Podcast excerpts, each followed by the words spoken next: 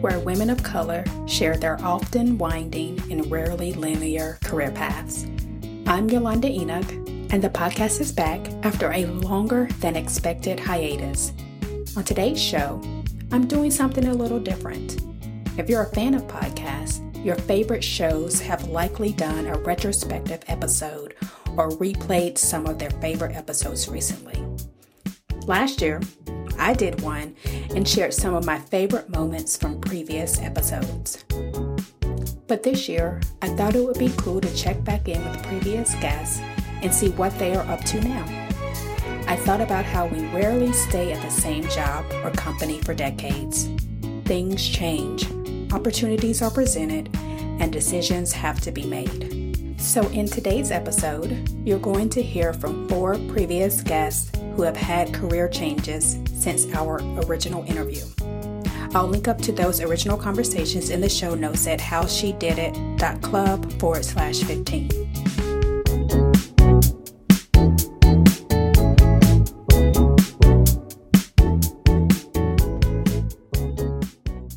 First up is Kim Vu from episode 13. My name is Kim Vu. I live and work in Santa Monica, California. I'm the executive chef and owner of Vucacious Catering. Um, we are a mid sized catering company and we cater for both corporate events and private and social events. We do specialize in event based catering. I just opened a brand new restaurant called Kong Ten, and it's a whole nother new baby and a whole nother new animal. So, why? Well, from a business standpoint, I really needed to change my liquor license, and buying a restaurant was one way to do that.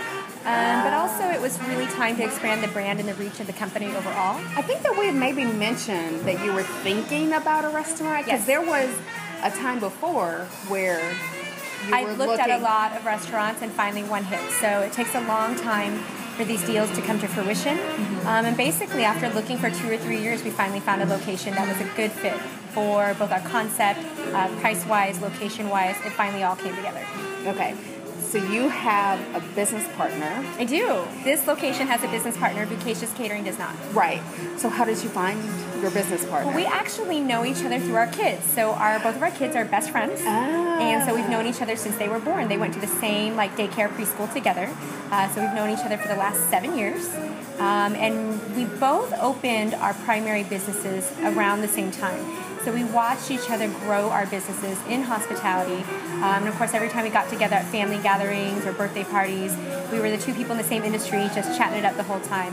So after really like watching each other for a long time, um, we had talked about doing a project together, and we started looking about three years ago, and it finally came to fruition. So, talk to me about that process. How did you know that this was it? So, in hospitality and for business people in general, there's a couple different ways to approach it. For a lot of chefs, what happens is uh, they will have a very specific concept that they are trying to bring to market. And so, what they're trying to do is they're trying to find the box to fit that specific concept. Um, and so, you know, for example, Was that your case? no, that wasn't the case for this location. So for me, I actually I've worked in so many different concepts, and one of the things that I'm really good at, and what I do at Vucacious Catering, is that I'm really good at ideation, and so and bringing different concepts and ideas to life. For me, ideating a concept is not it's something that I do every day, and it's something that's not particularly difficult. Our approach to really finding the business really came down to the real estate. Um, you know, the restaurant business can be very difficult to be in, but it really comes down to can you pay your bills? And the biggest bill that you have is your rent. And so it'd be very easy to think like, oh, you know, we're in a high traffic area or we're in a very desirable area, but of course the rents are going to be higher than that. So um, what my business partner and I did was that we actually went at several different properties. One of the things that we decided early on was that we weren't going to do a full from the ground up build out. We weren't going to go into an empty space. We weren't going to go into a change of use situation.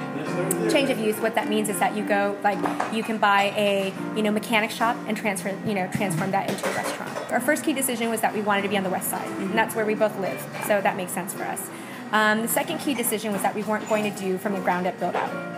And so, what that meant for permitting and for otherwise is that we were going to buy a closed or closing restaurant or a restaurant that was available for sale. we put a few realtors on notice and then we kept looking ourselves. So there's a lot of resources for people who want to open businesses of any kind. There's a lot of resources that you can have access to online. And then in addition to that, um, you know, we have very good realtors that we work with. So over the years, they kept sending us deals. They kept sending us, you know, businesses for sale um, and opportunities, and we'd always go look. You know, calculators out and blazing. Yeah. So um, it we did offer on other places, and for various reasons, we walked away from those deals. Um, this particular one became the right fit regarding location, pricing, timing, and also concept. So regarding the concept itself, what we usually do is we fit the concept to the space. Okay. You know, it's never a good idea to put a square peg into a round hole. And you know, for example, we looked at a space in Marina Del Rey that would have been perfect as like a wine bar. Mm-hmm. You knew it was going to be a wine bar, which meant cheese, charcuterie, you know, American fare, but very easy to eat. You know, very easy to go with wine bar food. Mm-hmm. But this particular concept, it, this was going to be our jewel box, um, which is why you see it decorated like this, but also the jewel box for the neighborhood. And so we put one of our most special concepts here, which is new Vietnamese cuisine. We are a culmination of our backgrounds, and in my training, you know, I'm a French trained chef who cooked Oh, I didn't know in. I'm a French trained chef. I, my first restaurant I worked in was actually Cajun seafood. There's not a lot of good Cajun food out here, so that might be something interesting Mm-hmm. uh, as a concept. You know, I, I'm an Angelino now, but by way of Texas, and of course I miss real pit barbecue. Um, you know, so there's a lot of different things I can do, and of course, you know, being from Texas and then moving to Los Angeles, the exposure to Mexican food has always been there, um, and of course Tex-Mex food, which is not Mexican food, our own Texas version of that. But it's it's I've worked in so many different concepts and had to ideate so many concepts on the catering side that it's something that I'm comfortable with. So you know, you look at the neighborhood, you look at what people need and what they want, and you give them what they need and what they want. You know, you know, we're really in a dining desert. There's not really a lot of upscale dining available here. Um, you've got to go a ways to the east and the west to get any sort of upscale dining whatsoever. Um, and additionally, you know, there's not a lot or any modern Vietnamese food on the west side. Plenty of pho shops, banh mi shops. But if you want to know more about Vietnamese food, this is really the only place that you can do it. What has been the most challenging part in it could be either in getting this space ready to open or that you've learned or the, the challenges with starting it? Well, I would think that the first challenge I should mention is our fast turnover. So um, I have amazing business partner, Don Andy. So once we took possession of the space, we actually turned the space over in 90 days. We opened 90 days later. Um, as you can imagine, the way it was in here was seven contractors stepping all over everything, doing staff training right in the middle of all of that. I would say that as challenging as that was, it was extremely exhilarating and it was mm-hmm. exciting. Um, when you open with that kind of speed, I think that it's difficult to do everything perfectly the right way, the n- way that you know things should be done. So, say mm-hmm. for example, in hiring, that might be you know more than one interview, proper paperwork, background checks, so on and so forth. Mm-hmm. But when you turn a space over in 90 days, doing everything exactly the right way, um, the way you know it should be done is damn near impossible. Yeah. What have you learned about yourself in this process? it's just been a wonderful reminder of how much I love this and how exhilarating that it is. And this is an area where I have very high competence, and of course, in any area that you have high competence, that breeds confidence. And so it's been a real pleasure to work on this project. If you had to pick maybe two skills if someone was thinking about opening up a restaurant, what do they absolutely must have? I think that they need to have a strong eye for numbers and analysis. Um, I will say this, which hopefully all of your uh, listeners can appreciate. Um, the purpose of a business is to make money. I did not open a charity. Yes. And in particular, a food business or any hospitality business is a pennies business. A little bit of waste here and there, a little bit of breakage here and there, it actually adds up to so much every day, every week, every month, and every year. And I think that if you do not have the stomach to take a look at the numbers and to make key decisions to increase your numbers where they should be, your top line sales, and decrease your numbers where they should be, um, then this is not a business for you. So numbers is the number one key. I think the second thing that people really need to have in a hospitality business, I mean, there's so many things. If you ask me for 10 things, I could tell you 10 things, but you only ask me for two, is that I think that you really have to have the heart of hospitality. You really have to live to serve other people. And you have to really care and pay attention to that guest experience. And it's really stretched. It's not just food and beverage, but it's the service, the decor, the comfort of the guests. Um, and to be accommodating in a way. And I always, I'm always quick to tell any of my servers or anyone who works for me, like, we do serve people, but we are not servants. And I think that there needs to be a distinction there about how we work and, and work with our customers. There are very few policies we have here in place that are so set in stone that we couldn't accommodate someone at our business. It's just a matter of very clear communication I will link up to your website and all of that. This restaurant is very sexy, so it's like the perfect Thank date you. place to come to. Um, so yeah, Yolanda, would you like a special offer for your listeners? Yes. Okay, so I know your blog is called your your podcast is called How She Did It, right? Mm-hmm. And so if any of your listeners come in and tell us that they heard the program on how she did it, I would love to offer them either, not both, a $1 appetizer or a $1 drink. Next up is Heidi Vaccarano from episode 8. My name is Heidi Vaccarano. I have a law firm called Vaccarano Law, and my, it's myself and my associate. I'm also the managing director of Girls in Tech, the Los Angeles chapter. And Girls in Tech is a global nonprofit organization that educates, engages, and empowers women in technology. Well, my life is completely different. In June of last year, I joined a mid-sized law firm called Wolf Rifkin Shapiro Schulman and Rabkin as senior counsel in their entertainment department. I've been there um, now about seven months, so it's been a huge transition for myself. I closed my practice down after being solo for five years it was an easy transition from the point of view that um, I just re- uh, merged my clients and my practice into theirs. But from a standpoint of a totally new environment of going from working on your own to working with 55 other attorneys, it's a huge life change for me. How did this happen? It was sort of serendipitous in the sense that um, I am friendly with uh, one of the partners there now, who is the son of the owner of the law firm, and him and I had represented a mutual client. He did some corporate work while I was representing the client on the IP entertainment side, and we got along really well. And he had reached out to me in early March if I was interested in joining a law firm. It never dawned on me that this would go anywhere. Um, but it turns out that the two other attorneys in my department are people that I've known since I have been working in the industry in 2002. So, two lunches later, I accepted the offer, and uh, two weeks after that, I started.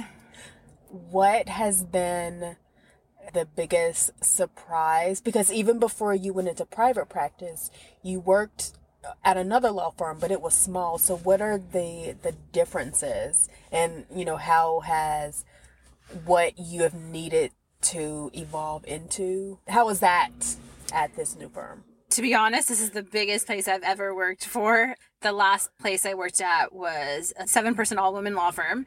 And I went to a place, like I said, with 55 attorneys. And it's completely different. Um, there is several different layers, aka departments to every thing you're doing. But again, that really is the support system that I have now.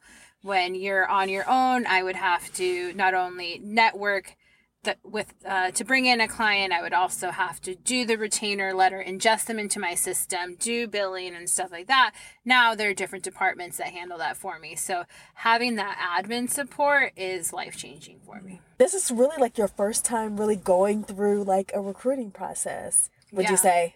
and it was not the standard Yeah. process but it was definitely a taste of what of that is like i had two lunches met with other colleagues in the department got to know a little bit more about what their needs were I'm really happy from the perspective that when you're applying for jobs, you usually like doubt yourself because you see all the responsibilities and what they're looking for, and you're like, oh, do I do that? Can I cover that?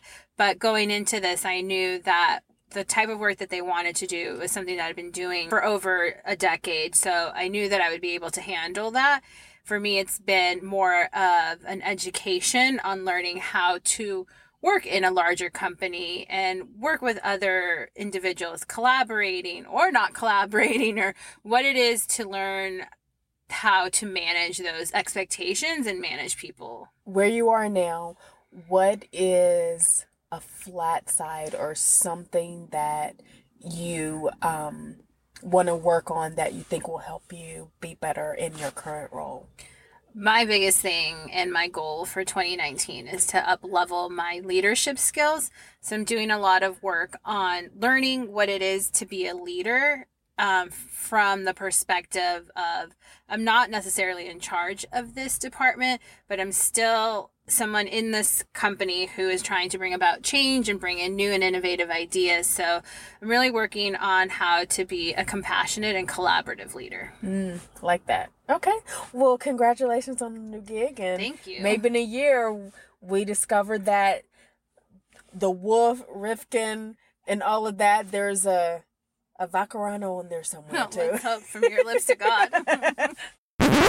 Next is Deanne Davis Brooks from episode 7.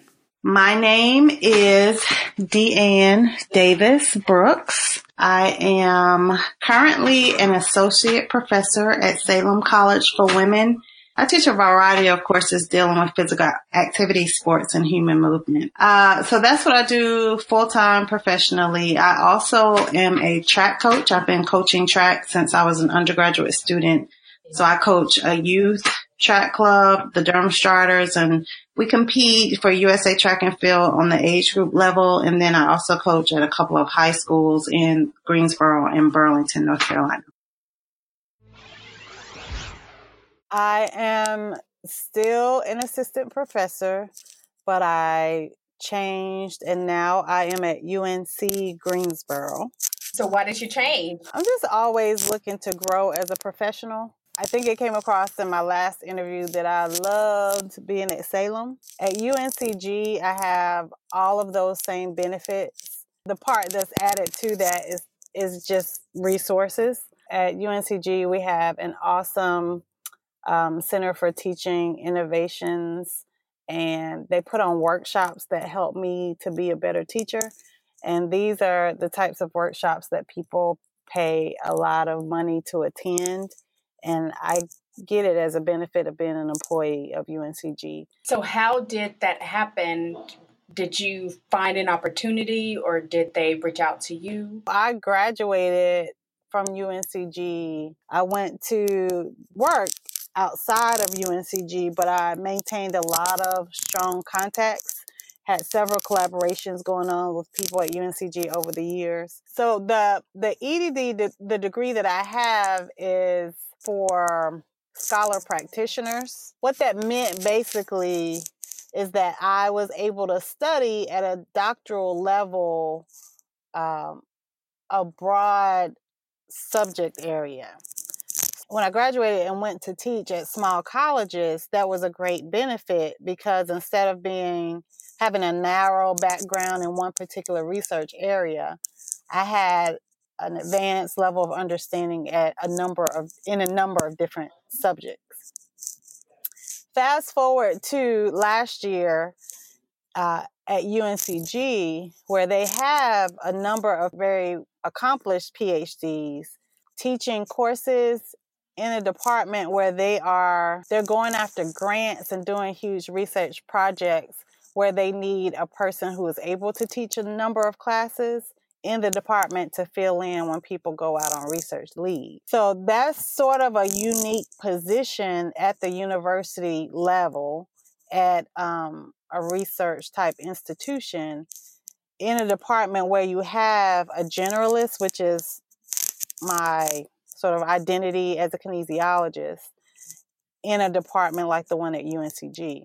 So, all that to say, when it was time for them to hire the person that would meet the needs in their department, they knew what I had been doing and they knew that I had done that well because of the collaborations and the connections that I had maintained since I graduated as a student. So when the job was posted, a number of my friends in the department just called to tell me that it was there, that to encourage me to consider it. So I wasn't really looking to leave Salem. I really liked it, but just upon closer reflection and eh, I realized that it would be a good move for me. So something that you said was you have maintained the collaboration and the connection with the people there. So, what did that look like in practice? What were you doing? Over the years, I have collaborated on research projects. So, folks there who are PhDs, who are tenure track professors, who need to do research as part of their job is to contribute to the knowledge base in our field. So, they have to do research. I have a particular skill set and perspective as a researcher and practitioner that would be valuable to those projects. And so I would collaborate with them.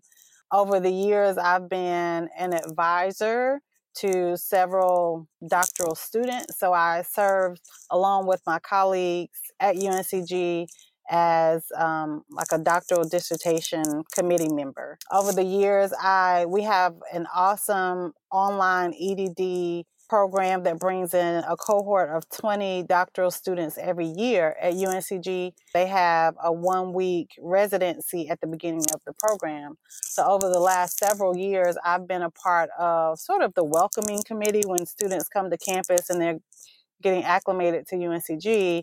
I've been on a panel that just helps them to understand what they're getting into, helps to introduce them to the, to the program. So things like that. I just was always on and off campus. Um, those people there were my professional network, and it helped that I still lived in Greensboro the entire time. I worked in Greensboro for four years, and then Salem isn't far away either. So it was easy for me to maintain those contacts in a working way, but it was also easy for me to get on campus and physically be in their presence. So I think all of that worked to my advantage. Plus, along the way, I was also proving that I could do the job at a high level. And when it came time for them to hire a person, of course, I went through the same interview process as everybody else, but um, I still think that just my familiarity helped me to turn out as the top candidate. So there wasn't even uh, sort of a written job description that I aspired to, if that makes sense. I didn't know that this is what I wanted until after it was created. So, what have you learned about yourself? I think what I have learned is that my process as a professional no, has really worked out for me. And that has always been to take opportunities as they come and to do my very best to work hard and to excel in whatever situation I'm in with the expectation that the next great opportunity will follow because of my performance. I think one of the other benefits of being in an organization like UNCG is that it's, it's bigger, so there are more opportunities within the university. So if I want to get experience doing something different. I want to get experience as an administrator. Eventually, I think I can find those opportunities without having to make a total career change. And finally, we have Jess Puccinelli from episode six. I am running a business called Haute Hope. It is a socially conscious gifting studio based out of here, Los Angeles. And what I do is I create gift boxes, I make gift boxes using products that give back to a good cause or positively impact the world. And our whole mission is just to make it easy for people to give good. I interviewed you in 2017. Haute Hope. You're you're doing that. Yep. It's going great. And then I'm on your email newsletter list and I get this email mm-hmm. saying that it's shutting down. What the heck? You're like, no. Yes. Yeah, I know. It was time. So here's the thing.